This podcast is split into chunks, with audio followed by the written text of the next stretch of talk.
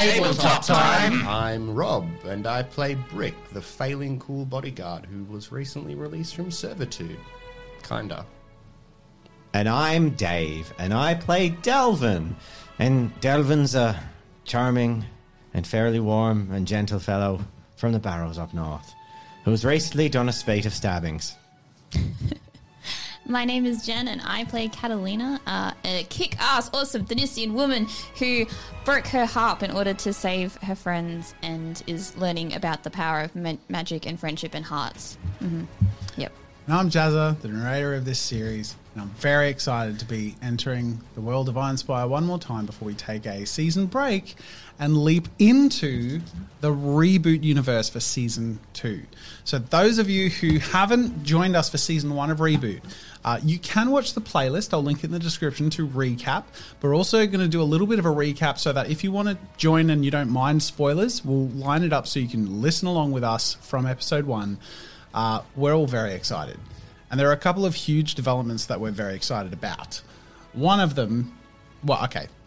We've redone our whole room, and you can't tell, but you'll see with uh, with the reboot season two, uh, it'll all come to fruition. But one of the ways it's going to come to fruition is through the minis that we're going to be playing with. That will transition onto the screen. There we go. Look at that. Go and show it off. This is live. This is live little shot. So this is a sample. These are actually our Iron Spire minis. And uh, this is how we're going to be able to bring up everything to the next level, starting with Reboot Season 2. Uh, and it's just a really fun way for us to up our production values, bring in, the creative talent and artistic talent from the Tabletop uh, Minis channel. And we have a lot that we're cooking up for Reboot. But this is just a little taste test. And all of this is made possible uh, thanks to your support. Uh, through everything we've done so far, it's been barely over a year. So this is our first ever second season.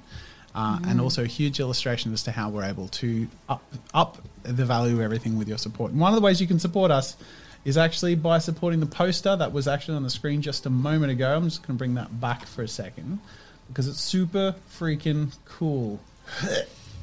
This was created by Alicia. We are hand signing these uh, later in this session tonight. Um, so that's a limited buy. You can go to the link in the description to go check those out. Um, and like the reboot ones were limited, and you can't get the season one ones anymore, these will be limited. So if you want to support us uh, in our future endeavors, go check those out in the link in the description. But otherwise, this is our chance to re immerse ourselves into the world of Iron Spire one last time. And the epilogue. What does the epilogue mean to everyone? Uh, what do you ex- What do you want from this? What do you want from me, you guys? I feel like it's a good idea to be able to wrap up what our characters learned and went through in season one and set the stage for what they're going to try and achieve in season two. Great. I just want to know that our sausage is okay. That's kind of my primary objective, really. So, I think there's a few loose ends that aren't the kind of like cliffhanger loose ends. They're just loose ends that I think if we don't tie it up, we'll, we'll kind of be forgotten about in season two. So Yeah. yeah, just a few satisfactory murders. Yeah, we uh, we had a lot to focus on in the big finale episode, and by the time everything that everyone was chasing through was accomplished, to sort of you know achieve that satisfaction and, and get that little little bit of relief before the big break and coming back later. Uh, that's why we're coming back for this. This is in lieu of a beach episode. I don't think that necessarily suits Iron Spire, but it'll be a fun chance to revisit some characters before we put it on the shelf for another another six to eight months and move on to the reboot universe. So, where we left off, there was a late meeting. I'm going to say, I think it was about four in the morning from memory. It was like very early in the morning after the calamity that was taking place in Geldervale. And the party was gathered along with their allies uh, in a secretive place, I think found by Russell, um, for everyone to get together and chat. Medela was rescued and is actually in a reasonably recovering state. All things considered, a miracle. And uh, everything that party set out to achieve was achieved. But the world has now turned upside down in the same evening. As the evening progresses after this meeting, the party sort of heads out, gathers their things, and uh, the discussion had taken place that everyone would head uh, north to the Barrows, at least to reconvene uh, and figure out what their next move is, because it's clear to everyone that things are going to be a bit different now, and they need to figure out who their friends are and what their plans are. And it's in this time that uh, I'm going to let you all just sort of share with me what your priorities are, what you want to do before everyone heads north. Um, I don't think, Catalina, that you had a chance to see your dad or say goodbye, uh, but he was going to move on to, to your mother, and he's staying in the Thanisian uh, po- political district. Um, what's everyone thinking? Where are you at? We've got You may few- want a, a little bit of rest, but also the city is quite restless at the moment. So it could be a chance to investigate, it could be a chance to find uh, people or, or close loops or uh, organize transport of a pony, for example. I think we need, we need to basically leave the city fairly quickly to uh, use the commotion to kind of disguise everything that's gone on, including the escape of wa- several watchers. So the meetings come to a close. Um, people have divided fairly quickly. Uh, who's the Sartre? She's she's headed off quite briskly after dealing with everything, and she's taken what she handed over to you to gather the power. She's headed off, um, and Russell sort of sidles up to you, to you all as you um, gather together. Ma- Medela at this point is fast asleep in your arms, Brick. We'll need to pack up fairly quickly, I think, get out north. So if you've got any loose ends to tie up in the city, I'd suggest you do so. Transport might be an issue. I'm not sure that we can take uh, the Grey Guard or Iron Guard transport up to the Barrows without being a problem. That's all right. Lads! I referenced the... Oh, they're from the Watchwood, aren't they? a They, they them, were, yeah. yeah, they weren't from um, Geldavale. Is uh, Dariet and uh, and our old mate, our best friend, are they both conscious? Uh, I'm gonna say, uh, do you know what? I'm gonna roll for this. This this one is interesting. I'm only gonna roll for Ainsley. I'm not gonna roll for Dariet. Okay. A one. saw that. So is it good for him that he's Natural conscious, or good for one. him that he's He's unconscious? the destiny rolls are for the party. Okay, so it's bad. It's really bad for the party. Oh, okay. So that could be either, because it's up to you. It's either he's conscious and difficult, or he's unconscious, which is also difficult because I wanted to steal his I'm roll, I'm going to do one more roll. This one's for me, and I'm not going to tell Okay. anyone the result. Okay, just saying in my head what's going to happen based on either determination. Yep. Okay. Um, that's where we're going to leave it for now. We'll come back to that. But he seems he seems unconscious. Unconscious. Ainsley seems unconscious in the stone room that you all had the meeting. You're sort of taking for granted his shackled neck uh, and shoulder tied up in Brick's former uh, chokehold. Dariet is also unconscious, but drugged unconscious. So you know he's sort of easy to keep track of, but extra floppy. Um, so what were you exploring? Sorry. Well, in the commotion, there might be a few people. Um, uh, we need some known associates. I was thinking we could take one of Ainsley's carriages. I'm sure he's got one, at least under his ownership, even though he was a bit of an agoraphobe. He's got to have people that get places, and if we could find that, no I'm one's sure going I to be can. missing it. Sure, I can get on top of where he stores them. That shan't, shan't be a problem. No one will miss what's his. And does he have like a keychain or something, like anything on him that He'll have bits and pieces, but if anything, like such a high level noble in the city has a reputation. They would sort of have places these things are kept, and uh, especially because it was so tied in with the guard, uh, Russell's confident, uh, and he says. I'm I'm fairly certain three hours from now I could have a card waiting for us all. Right. Excellent. Especially with um, one of his owned on paperwork servants capable of helping you if you need it. Cool. Cool. That's my thoughts anyway. Well, that's an interesting thought. Come to think of it, ownership. Oh, I, I take it from the discussions that I've overheard that you uh, are considered free amongst this group. Is that right, Brick? Free from my bonds, but maybe not free from my duties just yet. Very well. What is certain is that the world at large would not understand a free Phalancle, at least as of yet. So it might be worth understanding, at least with how you all interact with the world, who is seen as in charge of Brick. A worthy discussion, but I will uh, leave you to it. I'll see you in three hours in the Northern Wall. Good luck, friends. I nod towards uh, Medela and her aunt, and I say softly, Wait, Well- was it was it Aunt there? I don't. "She was in town still. We're waiting to meet up with us." Okay, I don't think she was in the meeting. Okay, I nod because if Daria was there, Medela. she'd be. Yeah, I nod towards sleeping Medela and say, um, well, my understanding is with Ainsley out of the picture, the contract should revert back to her former owner. So I guess legally we can have you assigned to whoever you want, Brick. If that is what is needed, then that it shall be that. Maybe we make up a fake person. I don't know. New new ground to tread anyway. You notice, sort of behind, the- uh, purposefully out of your view and behind you is Mikey. He's not asleep; he's awake, but he's really quiet and he's been avoiding your gaze. He's been present in the conversations, but it's been uh, he's been carrying an air of, of shame and and um, he's, yeah, been avoiding eye contact. I don't acknowledge him. Oh. I'll go over to Mikey. He sort of like eyes you up and down and uh, hesitates. So, uh, perhaps we should go find travel passage for your pony.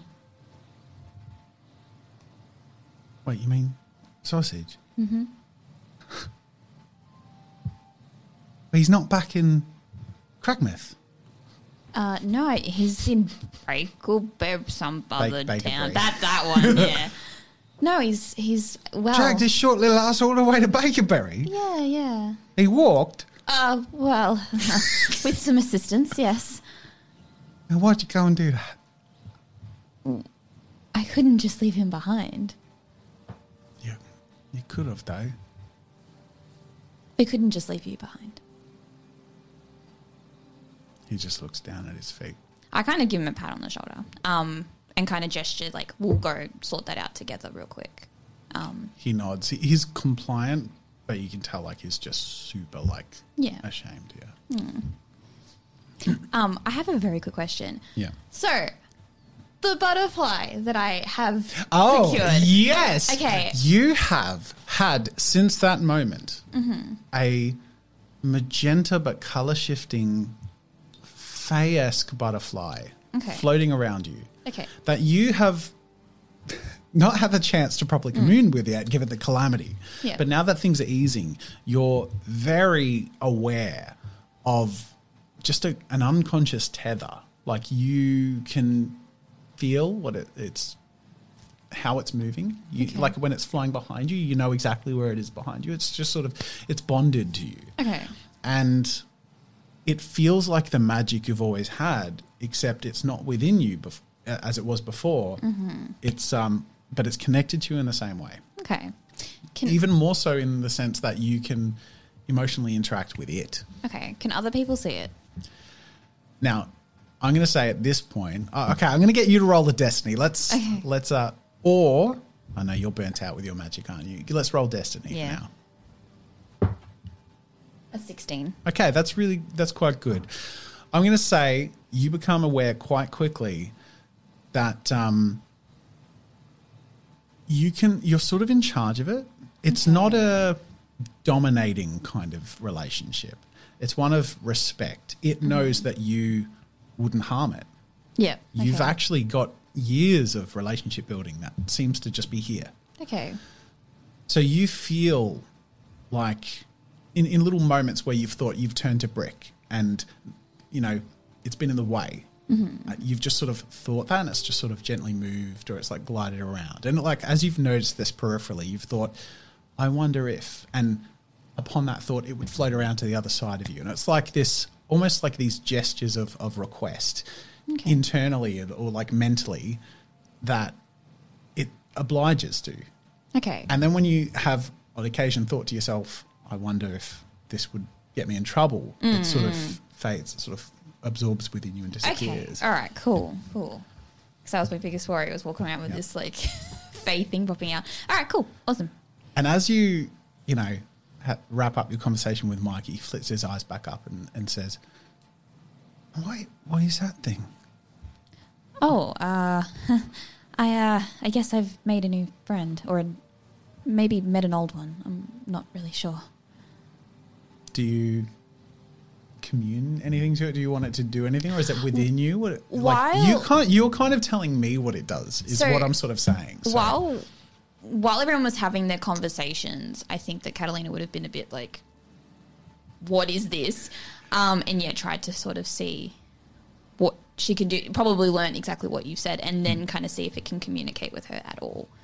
Like, does it have a face or anything, or is it just like it's it's like in the Navi sense of like you maybe, but you really can't tell. really see it. It's sort of ethereal or, or translucent. It's like it feels amorphous in a sense, and yet it feels like it has a shape, which is Okay. You can see wings, Cool. but not in any great detail. okay? Then I It's beautiful, but you're not sure why. Okay, so I tried to first of all ask it a question telepathically to see if it can understand what I'm saying.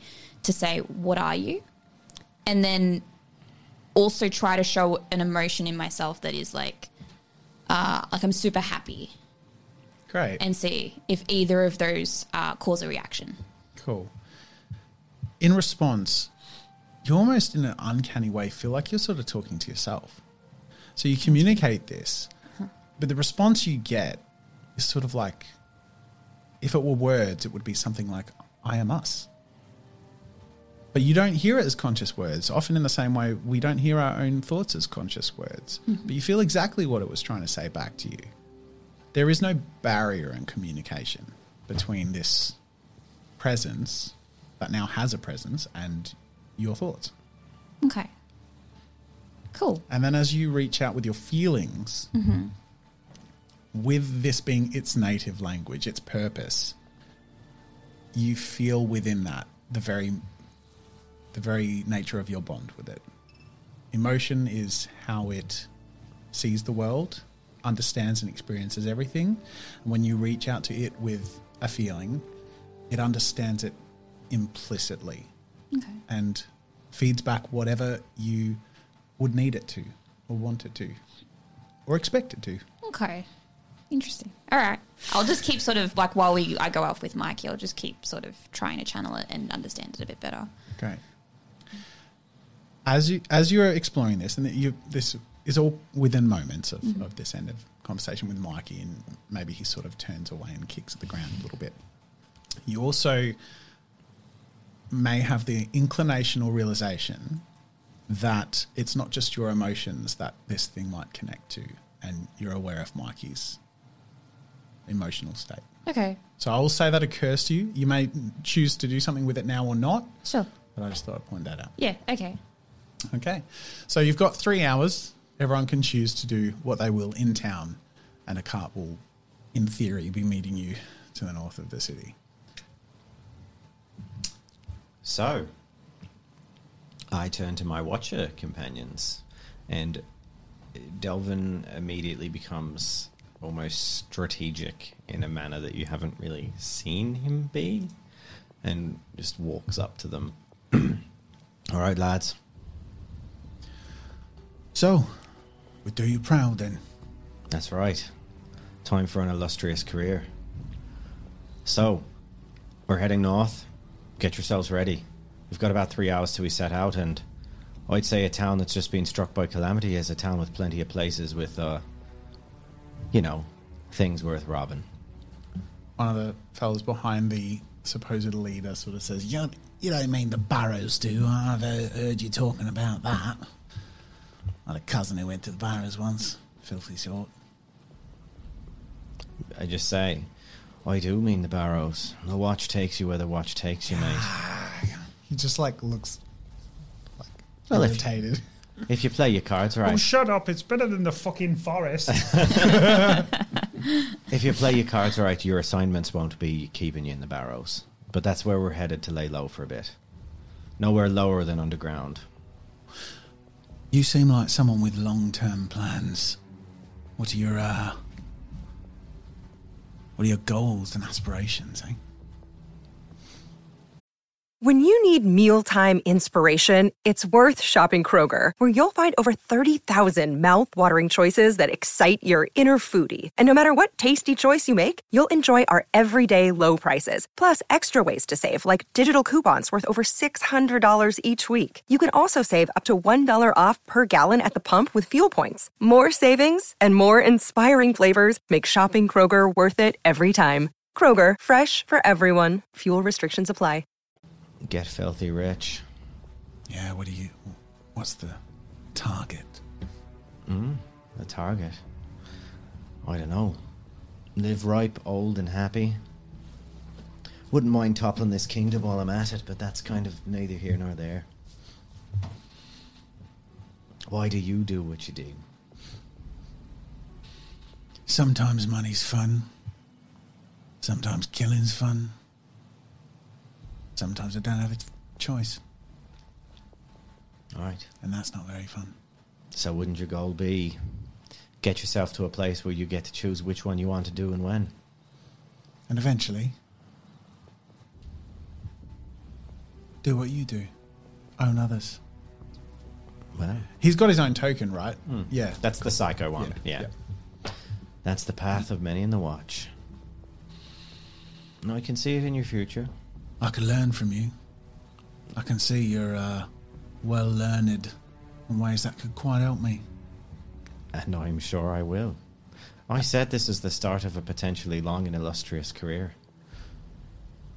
So, I ain't shaking any of you loose if you don't want it. You're a free man, but you can come with us. Plenty of work to be done. Are you being covert in any, No. any of this conversation? Ah, covert is in like we're in a discreet Amongst your part of the group, room. yeah, you're about to leave. I'd say if, if you're in a room amongst your group, if we're in a room and you're with Mikey doing stuff with the magic thing, and you're maybe talking with Misham or whatever, we're kind of just in the other corner of the room. You Yeah. could hear us if you were listening to us, like if your conversation died down and you listened. Okay. So Okay. we're not being extremely so I'm going to just do a perception check for Mikey. Yep. Other end of the room. I'm just going to say, look, challenge level 3 Mm-hmm. Okay. He doesn't seem to Yep. hear it. You, you seem to have a private conversation. Cool. Sort of nods, licks his teeth. All right. Where are you men? Uh, First stop would be trying to take stuff from the guard will be helping those who are struggling. So I'd say go to the um, ruins of this prick, and I just gesture to Ainsley first. There might be something worth something in the rubble, but other than that, find people who flee, people who are panicked and rich, leave their doors unlocked. May as well fatten our pockets before we head north. okay. As you say that, I'm going to get you to roll two checks. Mm-hmm. I want you to roll a perception check, Yep. challenge level four. Then I'm going to get you to roll, if you choose to, Three successes. a magic check for your. Do you have? Do you recall? I've got no mana left. You got no mana. No, left. because I I've think we're cooked both- myself. yeah. Okay. Mm. It's all right. Okay. All right. The conversations wrap up. And as they do, everyone's consolidating their things and preparing to head off and go about their plans. At which point you notice that Ainsley is dead. It escaped your notice, but the position of his seating and the collar around his throat and arm had cut off his breathing in a way that in the last 15 minutes He just he'd sat without air and his blue face is lilted sideways.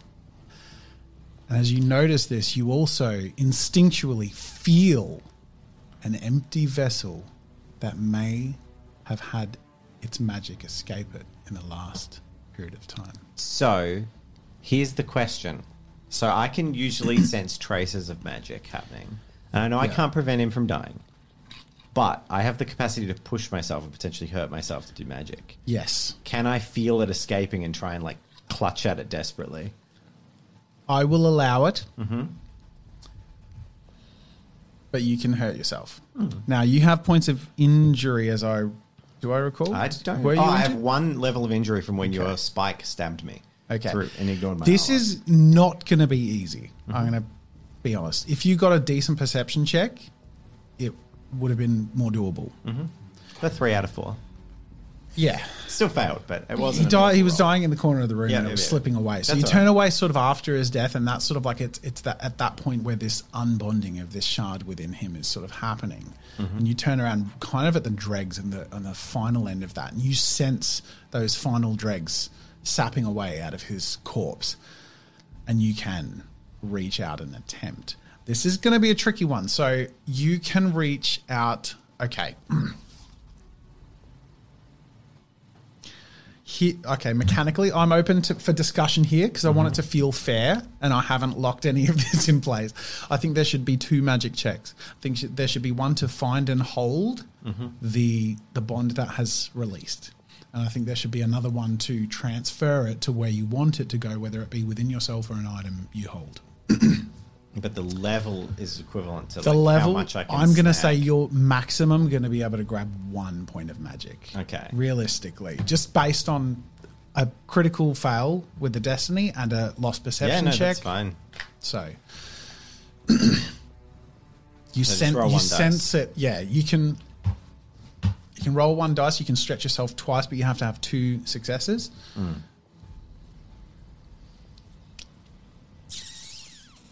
Is Dalvin a gambling man?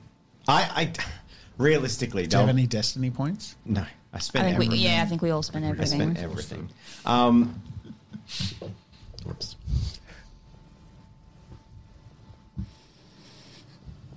do I let it go? I think you're gonna have to, but it's up to you. Well, let it go. What does Delvin feel in that moment? Desperation and anger. So I, Dalvin spins around and just like in a flash of not thinking, stretches out, and I'm gonna stretch myself. Means I roll one dice, yeah. Yep. Good luck. Go for it. Yeah, and hurt myself and it and and suddenly like Gah! just Okay. in anger Now, you turn around in anger. You feel an emptiness of magic. You feel where it was, and it's not there. And it's like you grab a sieve and you're like swiping through the air through this energy to, to catch something.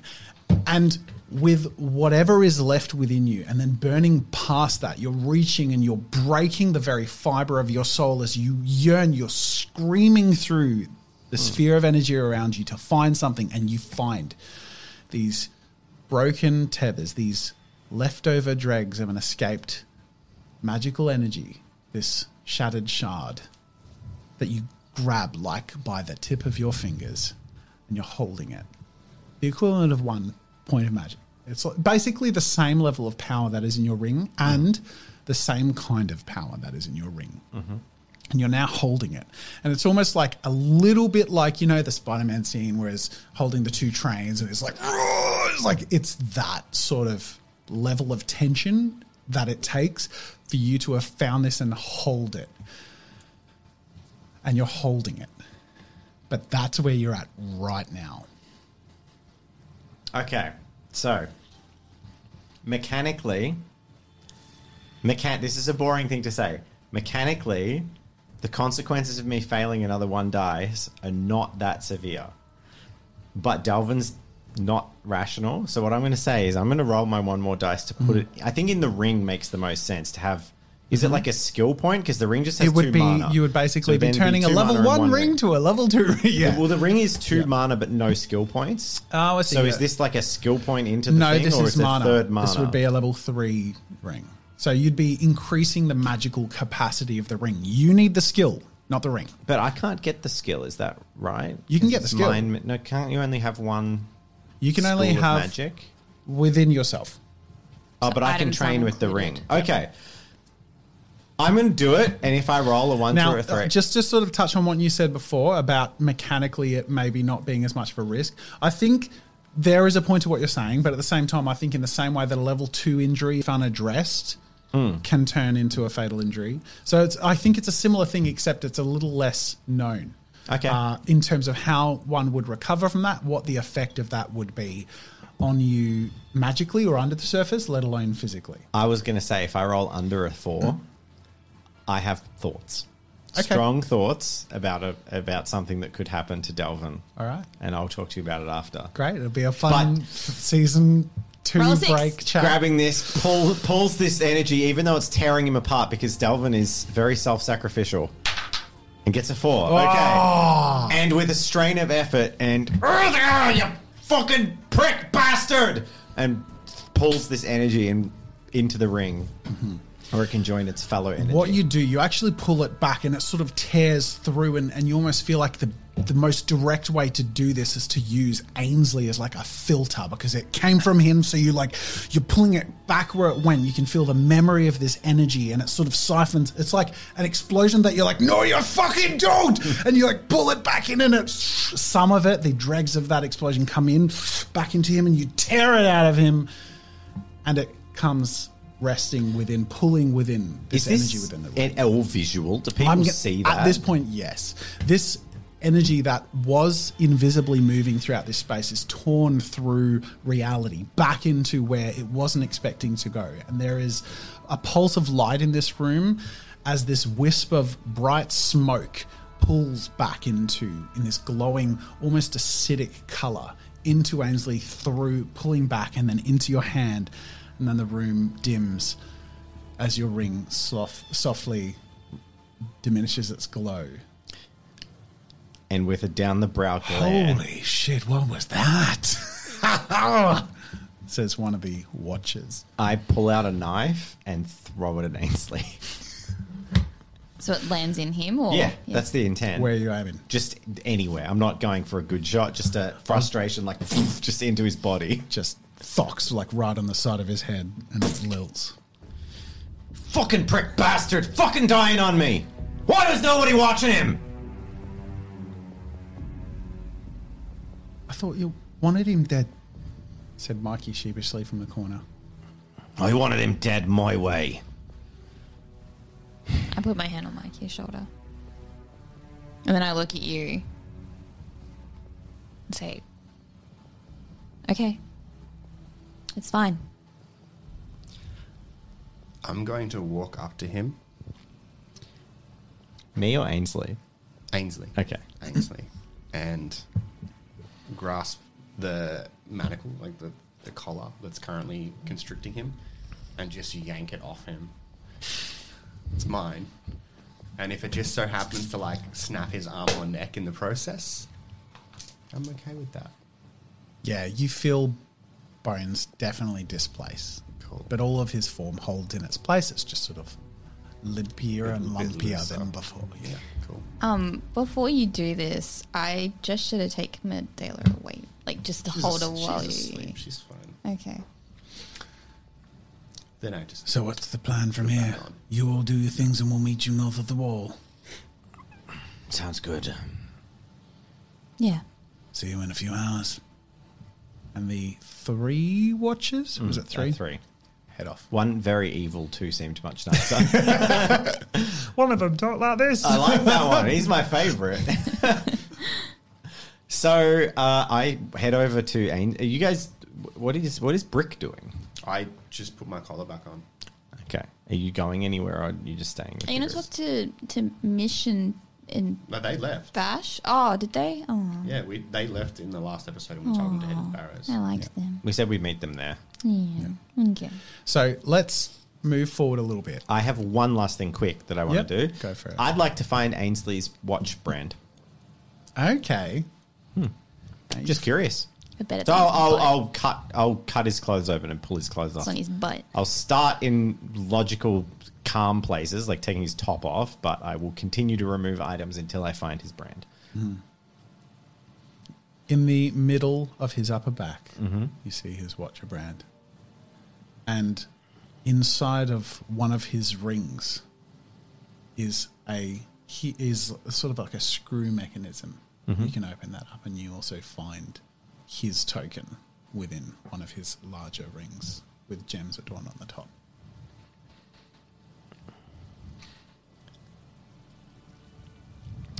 You thought you were better than us? You wanted to be your own king? And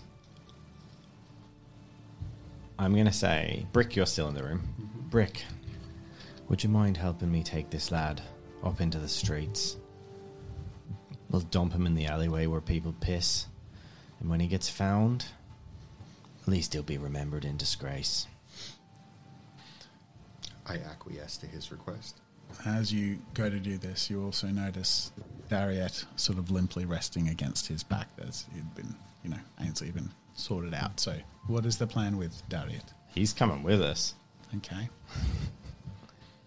As is uh, Medela's. I think at least I think we're taking the plan is to take everyone north to the Barrows, and then when we can kind of be like, sleep in a good tavern, sl- like come out. settle out, and then people can get to a safe place and sort of work out because pol- geopolitically we don't know what's just happened as well. Yeah. So we kind of need to wait for like messages to start spreading around, safety, and, and just travel in a group, protected together, and then yeah, Yeah. Sort, sort us out.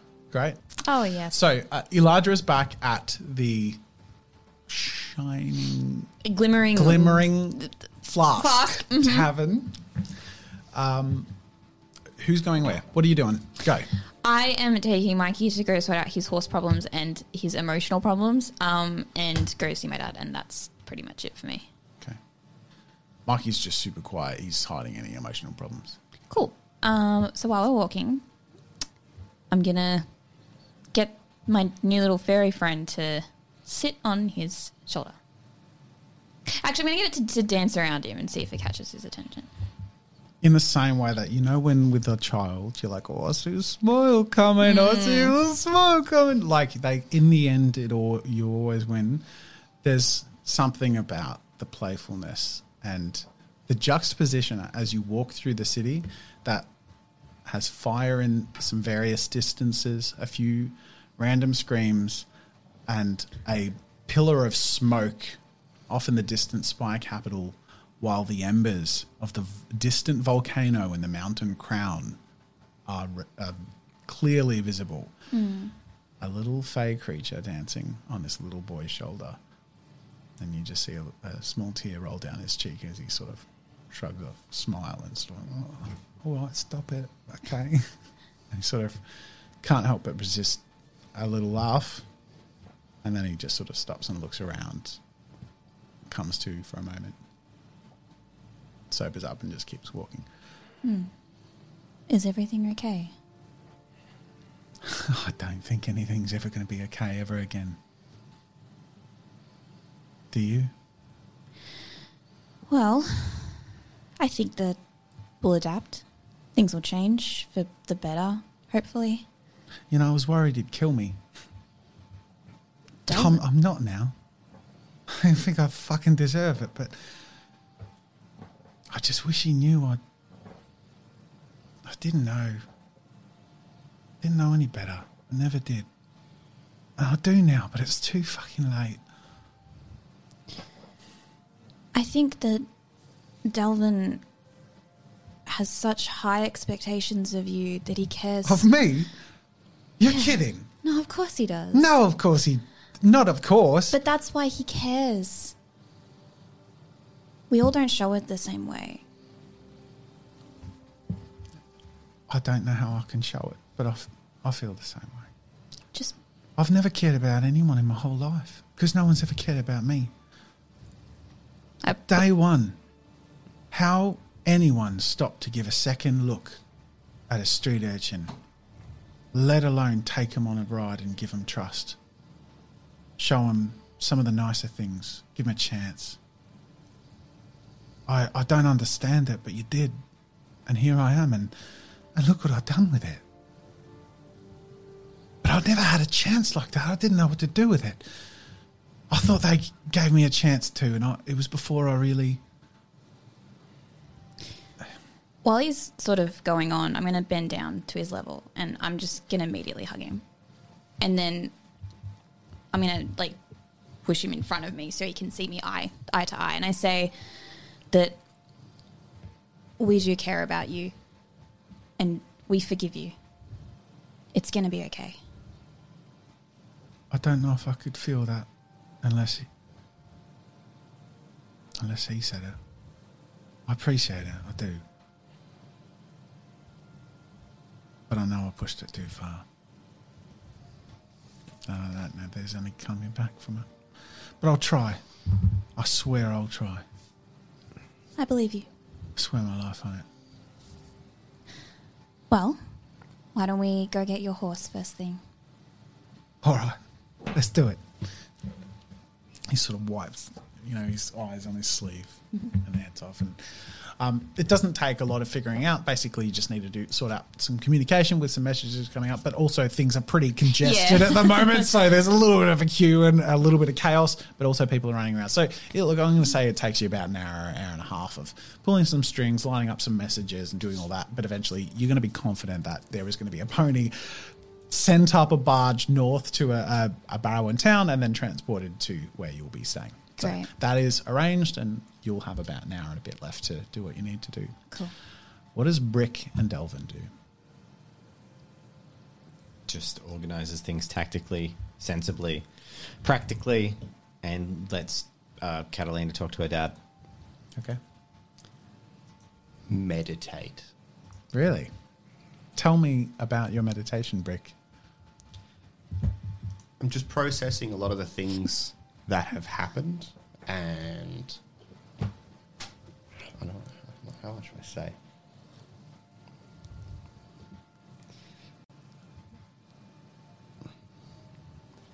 Brick's a bit a bit lost. He's a bit lost, right? He's no longer technically a servant of anyone. He's accepted his freedom,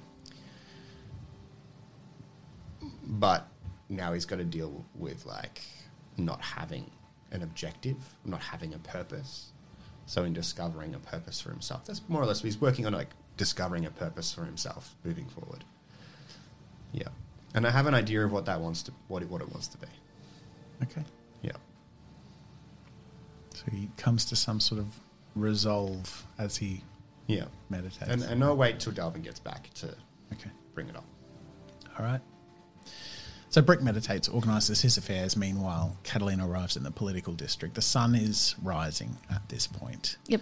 Uh, not yet risen, but it's on its way. And much like in episode one, in a city full of people packing their carts and preparing for how they're going to deal with their home amidst an apocalypse, there is a an almost identical energy, but something a little darker, a little more real, a little more all encompassing as the city surrounds is surrounded by this distant volcano, this pillar of smoke from the capital, the war surely to come from Felmore and the chaos from within.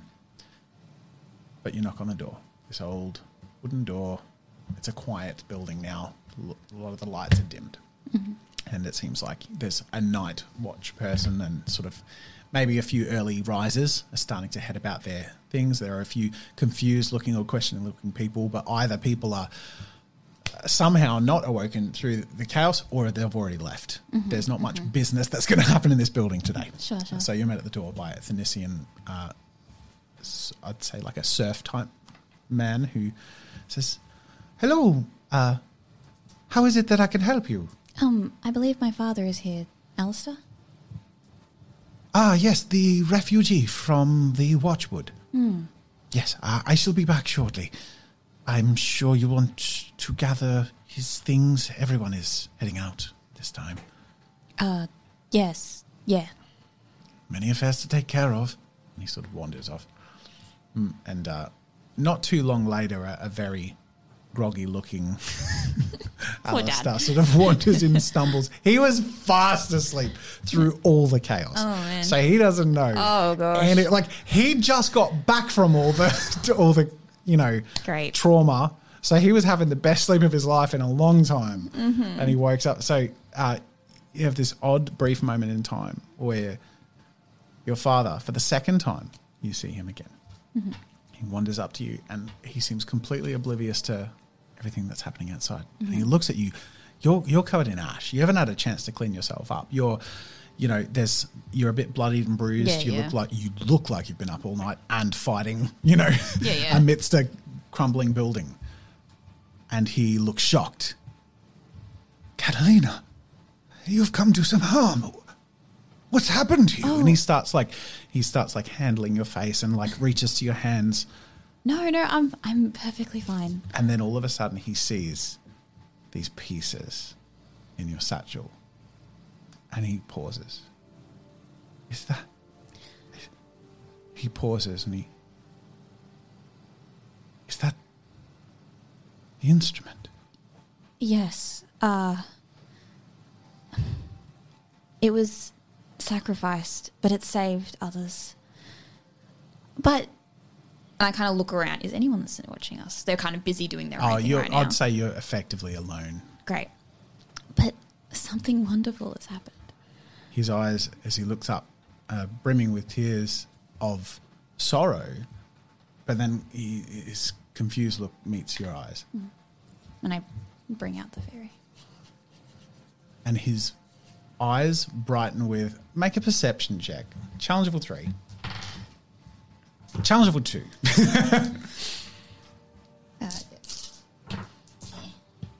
Uh, Yeah, you, Yeah. you get it.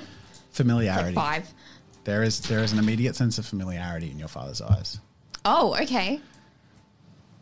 He goes, Again. It. I thought it a dream, and yet here you are.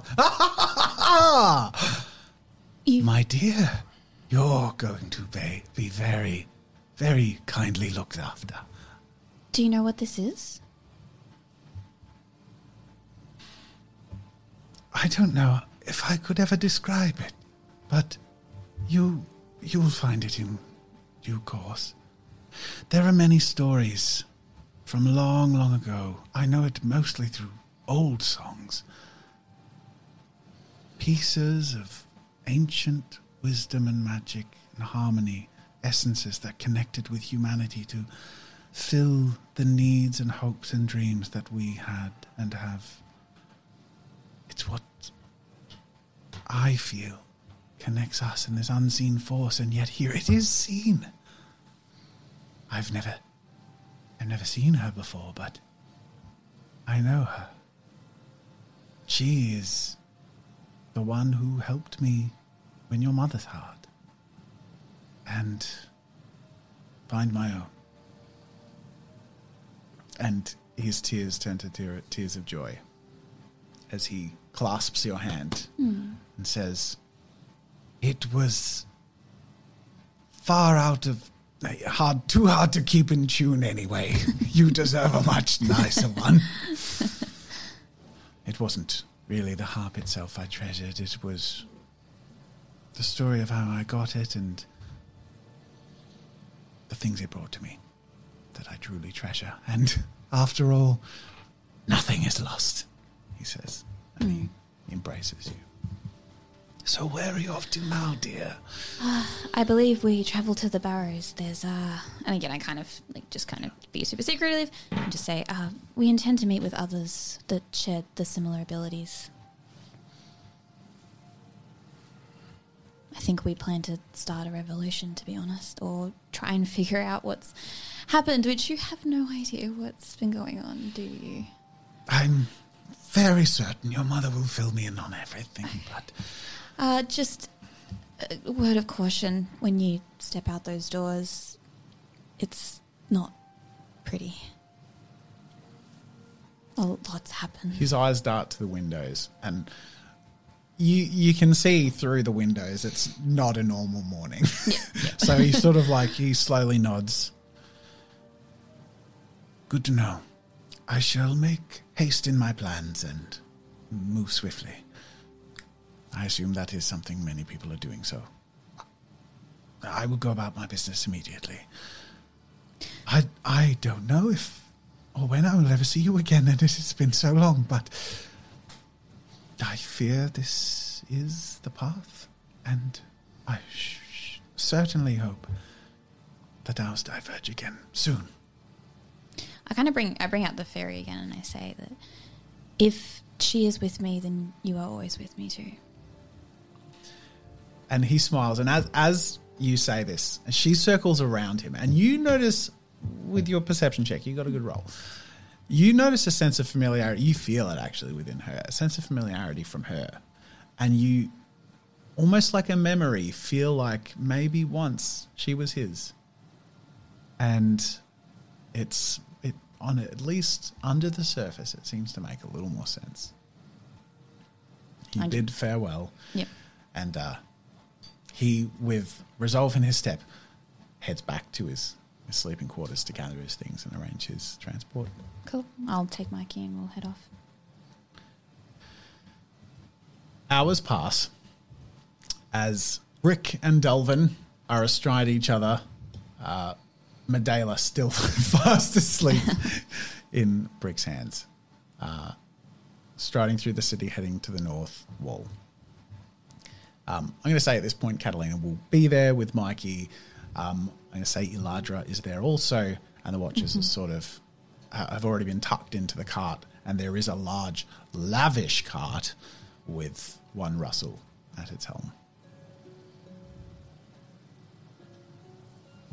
Rick and Delvin, any?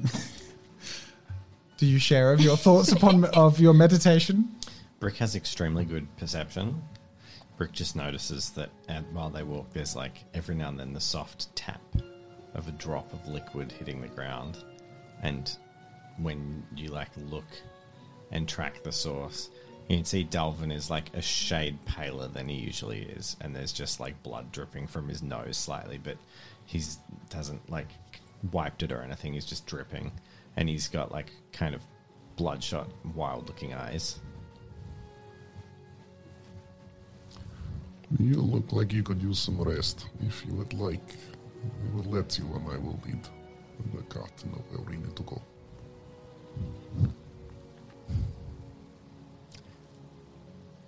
Can't rest.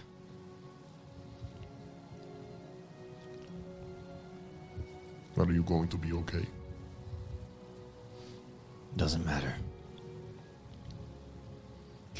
Um, in the front of the cart where Russell's with the horses, is there extra seats? Yeah, it's a large. It's like a multi. There's a couple of uh, on the carriage. There's Mm-hmm. like eight seats interior and eight seats exterior. Oh, g- so there's like multiple levels. Okay. cart. um, so Fantasy card. I love it. No, no, no. It's like there, there's like two rows. I saw one yesterday. Ah. There's two rows on the roof, one row on the back, one row on the front. And so like two people four will sit on the front, four can sit on the roof, two on the back, and eight in the interior. So it's a Jeez. large cart, interior, exterior. Um, Catalina, if Mikey is willing, will. She, I imagine they've been holding hands just to make sure they don't get lost in, in the bustle of the town. Um, and as we approach, um, she sees you two and kind of thinks, mm, this probably isn't a good time for Mikey to let his emotions go. So she's going to put him on top of the carriage next to Russell because she knows how much he, he liked riding Yep. the carriage. okay, cool. And she'll sit with him. And you're all lined up. The wagon is prepared and ready to go. And I think, due to a mix of delirium, trauma, and tiredness, there's not a lot of words that are exchanged as the cart swiftly sets off to the north with the sun rising to the far east. So the party heads off to the distance, to the northern mountains, looming up ahead the Barrows. Snow still melting on their distant peaks for the current rising spring, but it's a long journey ahead. It's going to be a couple of days, and it's probably all going to be on the road. At least it's going to be a reasonably comfortable one if people sleep in shifts. It's not mm-hmm. cope. It's not large enough for everyone to sleep all at once, but soon enough, everyone sort of figures out the rotations. The most exhausted have already had a little bit of a sleep, so the next in line starts to figure out who goes next. But the beginning of the journey is mainly accompanied by a, an eerie silence and the distant future that is going to rest upon everyone in season two, uh, off in the uh, eastern and western southern horizons. I'm going to get you all to roll a perception check. Now, this is just to sort of count for the, the bits of information you may have gathered uh, through town as everyone did their packing, past different groups of people, what talk was said. This is the first day. This is after. This is basically counting for leaving Okay. Gelderval. So I've got neg two. Yep. I get three successes. I got one success. Okay. I'm pulling up my character. I'm very sleepy. You get 400,000 success. I win all success. What's the change level? It's you get what you roll. Oh, okay. Three. Okay. Now I'm going to treat. Uh, I'm going to say Catalina is reasonably distracted. probably, tired. probably by the yeah tiredness. Maybe you take that first shift Yeah. of sleep. Sounds good. Um, Delvin, your Sorry. perception is going to be more based on your state Mm-hmm. uh, after your magical sort of stretching. You are hypersensitive, like like you were in Iron Spire. It's the Mm-hmm. same sort of feeling. Different. It's just- it's a little different because when you were in Iron Spire, you felt really. Cl- it's almost like that loud bell. You were like had the hangover with next to the loud noise and the bright light. This is a little different. It's like this nagging, draining, twinging pain, but it's far and wide. It's like you feel it coming from every direction in little ways, but specifically from the direction of the Iron Spire and the uh, Coldish Crown. Uh, it's like an ache, like a, a tooth that needs to be pulled, and it feels like it's coming from both of those directions. I'm going to say that's what your perception would be. And there, there was probably just some talk you picked up of people who were talking about that that magic off in the distance. Different speculations, nothing you picked up that was, you know, you would deem as accurate.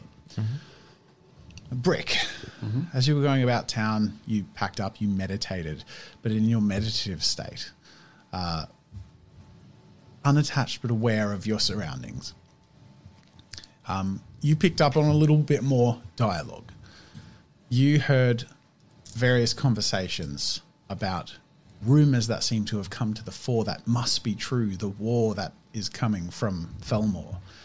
Um, you heard one person in particular say that they they saw the distant banners and they were swearing it. You don't know if they were being honest or not. Um, but the word banners does strike you as a truth because you know how Felmore march, and it is with grandeur. They're peacocks. Yeah. Another thing that struck you as interesting is the rumors and talks surrounding the Coldish crown and the fear associated with that. A lot of people talking about whether something uh, magic um, was coming from the explosion or caused it, if it was the King of Flames himself, if the beasts rumored to dwell in the mountains will come out on one side of the mountain or another. But that's certainly a more nuanced point of conversation that you have picked up from the a few less common people, probably more connected people. Hmm. And they're, that, they're the little tidbits that you both sort of have from your leaving of the town. But time has passed. The sun is now high after quite a bit of time has passed. How do you imagine your characters spend the time on, on the journey for the next few days? Quietly. Take us through Delvin's mind state and uh, His mind state is currently unhinged. Um, separated somewhat from his humanity. Um, and seething that he was denied his answers more than revenge with Ainsley. Um, he's just kind of staring at Dariet, and flicking a dagger between his fingers, know, rogue style, and just pensive, looking outside, feeling the magic of the world, and wondering why everything hurts. Not only him, but it feels like the world hurts. speaking of daggers uh, and Dariet, he's getting a lot of daggers from uh, his wife, who is insisting on being in the carriage, not uh, out of any sort of superiority, but to be separate from Dariet, who is tied up and at the back of the carriage. Mm-hmm. Now, Catalina, in this long journey, uh, I'm going to say that this essence, this being mm-hmm. that floats around you, you may want to name for season two. Jen's um, Navi, always no, I'm got a or name. maybe it'll tell you its name. Who knows? Sure, sure, sure. Um, seems to be aware of Delvin's state. Even if you're not at, a, at a point in time, it becomes apparent to you through this being uh, that there's an energy, there's an emotion being connected, and it sort of brings it to your attention internally. So you become aware of this seething, this Okay. anger, pain. How would you describe it? And disconnection. Disconnection. That's yeah. Whenever he overstretches himself, his humanity is detached. Not necessarily detached fully, but he detaches like it's like it's its ar- it, it is at arm's length. He kind of doesn't feel connected to it. Um, I think throughout the travel in Catalina's downtime, after she's obviously had a rest, I'm going to document everything that I find, like just to be like, if it does this, this happens. If I, you know, just all the experiments that she would run, and just kind of be like, okay, cool, in better understanding how to sort of communicate and control it and be a part of it, blah blah blah. So that being said, um, she's going to try and get it to move a bit closer to Delvin until like it will land on you unless you say something. I can see this thing. Yes. Cool. That floats closer to me. Delvin reaches out his hand slowly and with like a aggressive swatting grabbing motion attempts to grab the incorporeal fey thing. You entirely miss it. Does it dodge or do I go through it? You're not quite sure. You do sort of sense like this. It's uncomfortable because of your state currently, how stretched you've been, but you feel this this connection uh, between it and, and Catalina, and then also sense its magic as you do that. But it also is it's like you decided to stare into the sun after a hangover, so it's not feeling great, but at the same time, you know, you, you feel like you can't impact it. Nah, um, but it does take pause. It seems to sort of stop in its little motion and tilt sideways in a way that seems to communicate curiosity or perhaps concern. Sort of slows its floating and wanders gently back towards Catalina. While this is happening, I don't make eye contact with you. I'm writing notes and just like, hmm, interesting. Is that what I tore out of Ainsley then? Hmm? What do you mean? Is that magic? What? This? Yes. Perhaps. Cute. Well, it hurts. And I look out the window. Okay. Catalina's not going to push it. Dalvin are not going to be normal until he gets to recover. Yeah, and I would say that Catalina has lost an ability that she used to, like before she would have just read your emotions, but she's not Yeah. quite sure how to do that anymore. So And you've hmm. got no mana. And I've got no mana. Correct. And I'm injured. and we're very tired. Yeah. I'd say eventually, after sort of belligerently not, Dalvin pushes himself into a corner up of the caravan, looks across at his brick close by, and Yeah, so. kind of waits for you to make sure you're like fully aware. And I'd say in a more um, self-conscious or or threatened way than he has before, sort of looks at you in the way that someone would look to like check um, that the door is locked, like that you you're a, you're a sort of a if you're awake and not resting, that's when he kind of nods a little and leans back to rest. So he's sort of seeing a, a sense of comfort in you being there and watching rather than uh, the opposite, but in a way that you haven't seen him need that before. Yeah. I would say if I'm aware of you making this look, I would I would intentionally perk up and be more on guard. Cool. Yeah. And that's the point where Delvin gives the little head nod and then leans back and the eyes droop down. Yeah. Tries to get Meanwhile, some sleep. a the small figure of Medela has never left Brickside. She's had brief waking moments, but you can tell she's so exhausted and she's been so you know deprived of any sort of comfort or you know social interaction that um, for the brief moments that she's awake, she eats, she reaffirms that she's there, you're there, and she falls back to sleep. But after a long day's journey, uh, and as the town of Sograb off in the distance is arriving, and the sun is starting to set, and it's uh, clear the party's going to have to find somewhere to rest and head off early again the next day. Her energy is arriving back to her, and she says, I'm not sure I'm going to be able to sleep tonight. I've slept all day. But perhaps I'm going experiencing a kind of tiredness I'd never have before. Thank you for coming back for me, Brick. Thank you for believing that I would. Your neck is skinnier than I remember. She reaches up and I like, put my collar back on. oh, have you? Yeah, back in the Yeah, house. you did. Kinda Okay, she doesn't say that me. then. It's cute. I liked it. Yeah. it So good. she goes, You're wearing your. the makings of your old captivity. I liked your new look. It will be a captivity of my own choosing.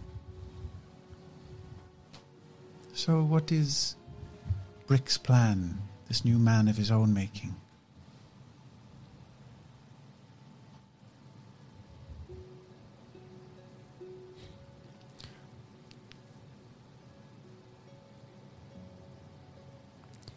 I want to change the world.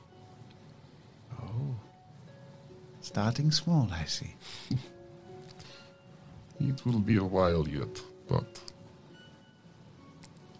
I I think we have found the people that can help me accomplish that. I think you're right. And what would Brick's world look like? Just to refresh my memory, I don't think was Medela there in the conversation when people were talking about the world in their own like of their making. I don't think she was. I think it was Mikey in the gang. So I don't think she's actually yeah, I don't think so. had that. She hasn't really been privy to all of our plan stuff. I just think there, there was an NPC party like conversation about like mm. how you would change the world. Mm. So, just wondering. Anyway, she says that. It will be a world untethered. I like that. There are far too many shackles in the world as it stands, and perhaps this very odd group can unshackle at least one thing at a time. As you have unshackled me, and perhaps I you. Rest now, little one. Your body needs it. As you say that, she's yawning already, and the tiredness overcomes her. And I'm going to fast track through the evening. You arrive. It's a fairly stock standard sort of uh, half barrow in town, reasonably uh, looked over by the Iron Guard, uh, Grey Guard. Everyone just finds an inn, rests. There's minimal conversation. People are just about recovering. I'm also just gonna, for the benefit of role play and, and wrapping up our epilogue, just say that through the course of the next couple of days and the brief travels, that everyone will just recover enough to feel like they can have our final levels of interaction before we close season one. On day three of our journey, as we're a few hours away from Rafton, the outskirt True Barrowan town, uh, surface dwelling town, but I would say the entryway to the True Barrows that and the journey that lies ahead.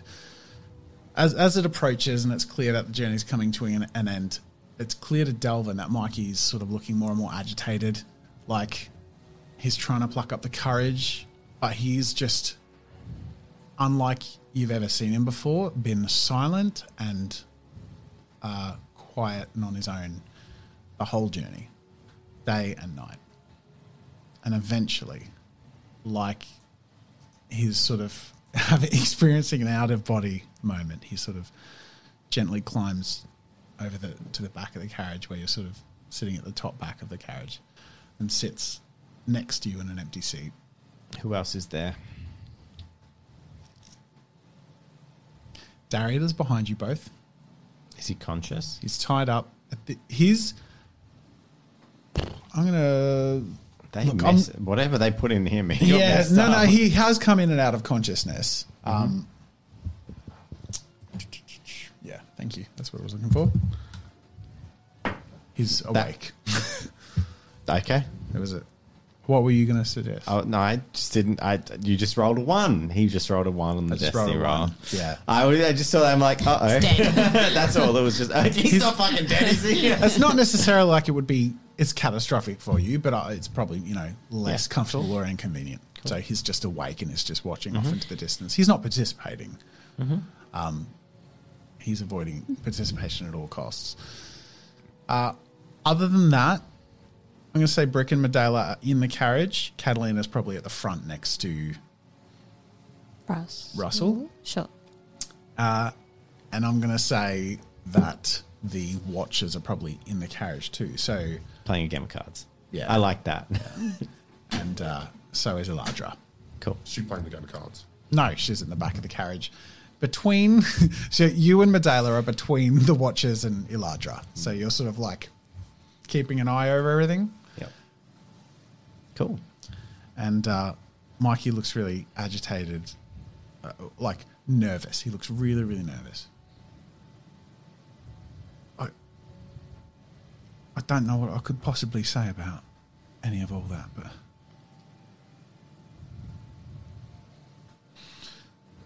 I just got to start. I just, I can't, I can't live with myself anymore. What'll you have me do? Whether it be disappear for good from everyone or you know follow your orders till the end of my days if you want me to i don't know i won't i won't complain anymore i won't buck against it i i just i want to make it right and i did you wrong and i didn't i didn't know what i was doing Well, the first thing you can do is tell me what happened. Because I don't think you've told anyone yet. All right. I'm an open book. You get nothing but truth from me from now on, I promise. I swear it.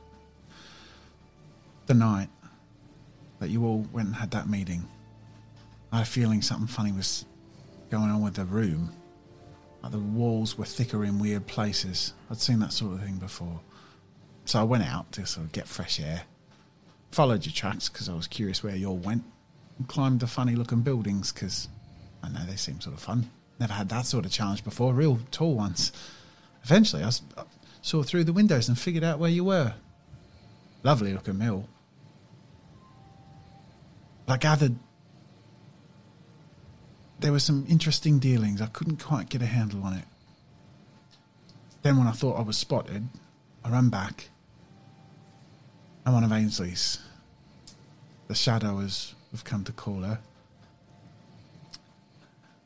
she walked in in the middle of the night, woke me from my sleep with a bag of gold bigger than I've seen in my entire life. She told me what I thought were truths of the deal that you had with this with this man and, and offered for me to be a well in hindsight an agent against you. Not hindsight, I agreed to it at the time. I've never had loyalty before and I didn't know it until the coming days after that, but I I agreed.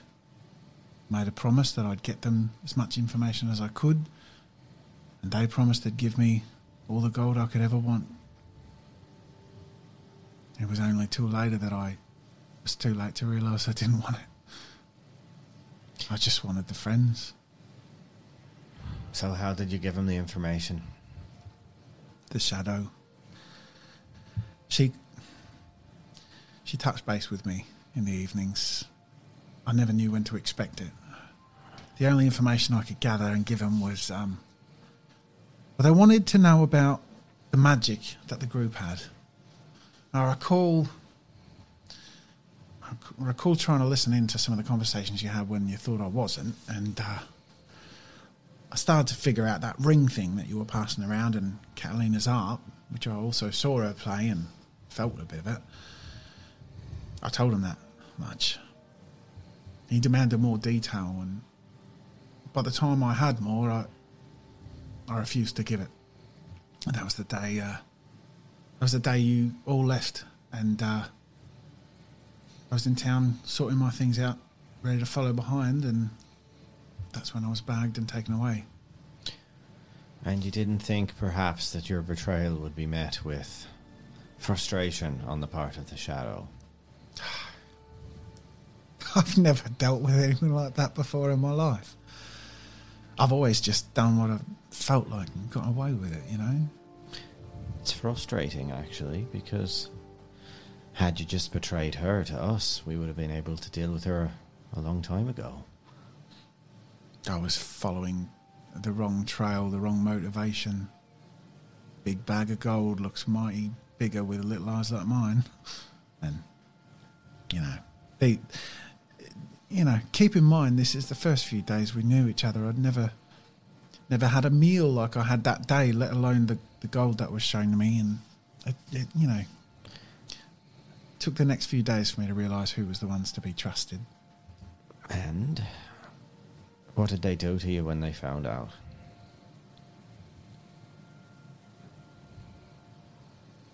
He takes a deep breath.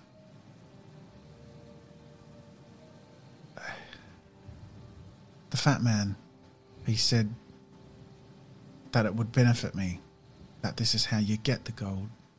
And he pulls his shirt to his side, and you see a watcher brand on his chest. He didn't explain a lot, but I've, I know enough to know it ain't good. I don't even know what it means now that the whole building fell apart. But Mikey, how old are you? 15, I think. Never had a mum to tell me when my birthday was, so You're neither worthy of owning or worthy of being owned. I don't even know what you're talking about. And you're a child. That brand shouldn't touch your flesh until you're at least 16. I honestly didn't want it to touch my flesh when it did, so As far as I'm concerned, you can't force someone into the watch. So you ain't a watcher. You're too young anyway. but you you are one, eh?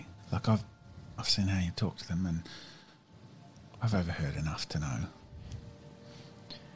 I mean, I am. Ainsley said as much, so I mean it's on me now. For what if. Do you want to be a watcher or do you want to be free? Uh, you recognize on his chest the symbols of the token Hmm. match one of the ones that was collected. I had a so feeling. you have his token. I don't know what it means, to be honest. Uh, what do I want? Fuck it, I want to mean something, and I don't know what. I don't know what that means. I'm 15, but I know what you can do. I know what, I know I need to make it right. I know I know I trust your friends. And I know I trust you lot to actually make a difference. And if being owned, being a watcher means I can help that, then then yeah, maybe I do. I don't think that you should jump from one set of bonds to another. Mikey, I forgive you. I would have done exactly the same thing if I was in your position, except I wouldn't have been so fucking dumb on the other end of it. Shh. You didn't know us for a bar of soap. You're a kid, and you got offered more money than you'd ever seen. Of course, you did what you did. You're a kid. Before you finish talking, he's flung his arms around you. And it's sort of hard to tell. You don't even know if he's sobbing or giggling or not making any reaction, but he's just tightly gripping you. I just let him, but don't reciprocate. Just sort of that sitting firmly still. And then after a little too long of a moment. He sort of like he sort of sits back, brushes himself off. Right then, um, yeah, no, yeah, you're right. Like maybe uh, you know. Well, what do you think, boss? I think when we get to the barrows, I've got a little friend I need to catch up with. And I'm thinking, and I pull out my knife, I've got half a mind to carve that thing straight off your chest. Because I happen to know someone who can make that wound go away. There's never been a chance at getting out of the watch like this. And if in a year you still want it, we'll do it the right way. You know what? I trust your judgment. And he's just holding his shirt open. Not here. Only if the little lad can get it done. But um remember that is a death sentence you wear on your chest until then. It's not a good thing to be in a watch, Mikey. It's a cool scar, though. he sort of chuckles. You learn more cool scars if you want to live life doing the right thing. I want you to think about our group and remember that I'm not person you should look up to. I nod to the front of the cart. There's two people up there that are worthy of looking up to. Is that Captain and Catalina? Brick's a bit like you. He's never known a different way of living, and he's done as much bad shit as I have, if not more. And I'm beyond saving, and certainly, well, I can teach you stuff. Don't try and be like me. It's for people like you that people like me do what we do, so you don't have to be like me. Why do you. Why, after all that I've done, would you say something like that as if I'm worth protecting? Because I was a kid once, in a dark place, doing bad shit. And someone a bit older than me, with a cheeky smile and more than a few lives snuffed out, found me and taught me that even in the darkest places there are different ways of doing things. There are ways to help yourself and help others by doing it. So I guess I'm just returning the favor old Edgar gave to me. And on that note, our party, a broken group of traumatized individuals, head off to the Barrows and arrive at Rafton. Who knows what lies ahead of them, but we'll find out in season two, book two, whatever you want to call it. But they're bound to be dark places. Like the slapping of Dariet. But it, it is just through that darkness that our party will potentially be able to unshackle and bring some light to the world of Sunder. The end of season one. Yay! Again. Yay! The end of season one epilogue. Let's do a Patreon scroll That we can't read. that we can't. That's okay, we know it's there in Wait, spirit. No, that's not true. You can That's read it. true. You gotta read it all. I'll bring it. Up. No, we're gonna share it. I'll bring it up. And also, uh, aside from thanking our patrons, thank you everyone who gets the poster. It's a huge support, uh, and it is only available for a limited time. Links in the description. We'll hand sign them, and they're also available unsigned from our Teespring. The T, the patron scroll is coming up. Wait for it. Ready, ready, ready. Is it going to be super speed? The last thank you for the Haitians, probably for season one of Iron Spire. Uh, or it's. Ah, there, we are, there we go. There we are. Thank you. Don't forget to follow Narrator Dave on Twitter. Um, The Dark Fox. it's like well, a resurgence. I know, it's, like, it's like season one Addy Party. flashback. Nick's Nightshade. Hell yeah. Yell Hedris! AJ Macy. That was like a, Yeah. a weird reboot. It was like the first ever role time play, like time. patron thank you show. Uh, don't bother. my my app crashes every time I try and open it, so I can't even use it. Thank you all so much. This is fun, and uh, I'm so looking forward to reboot. So, Iron Spire is as of now officially tucked away in a little box. I'm glad we Oh, did that. That God, was really I- that was fun. It was a nice bit of closure in a few ways. Nice last little visit to our characters before we uh, we pack them up. I like it. Yay! Shit. That's where we become freedom fighters, right? Yeah.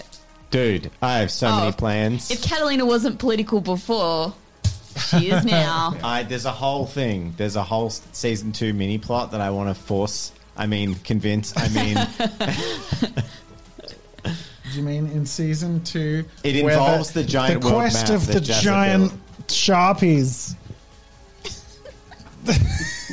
Catalina, Oh no! it's crushing you. No! You will be destroyed by the gold one. It comes to ruin your paint job. Yeah, I don't know if minis in season two of reboot is going to make things much more epic or so much more immature. ¿Por qué no las dos? but join us and find out. Thank you all so much for watching. Bye. Bye.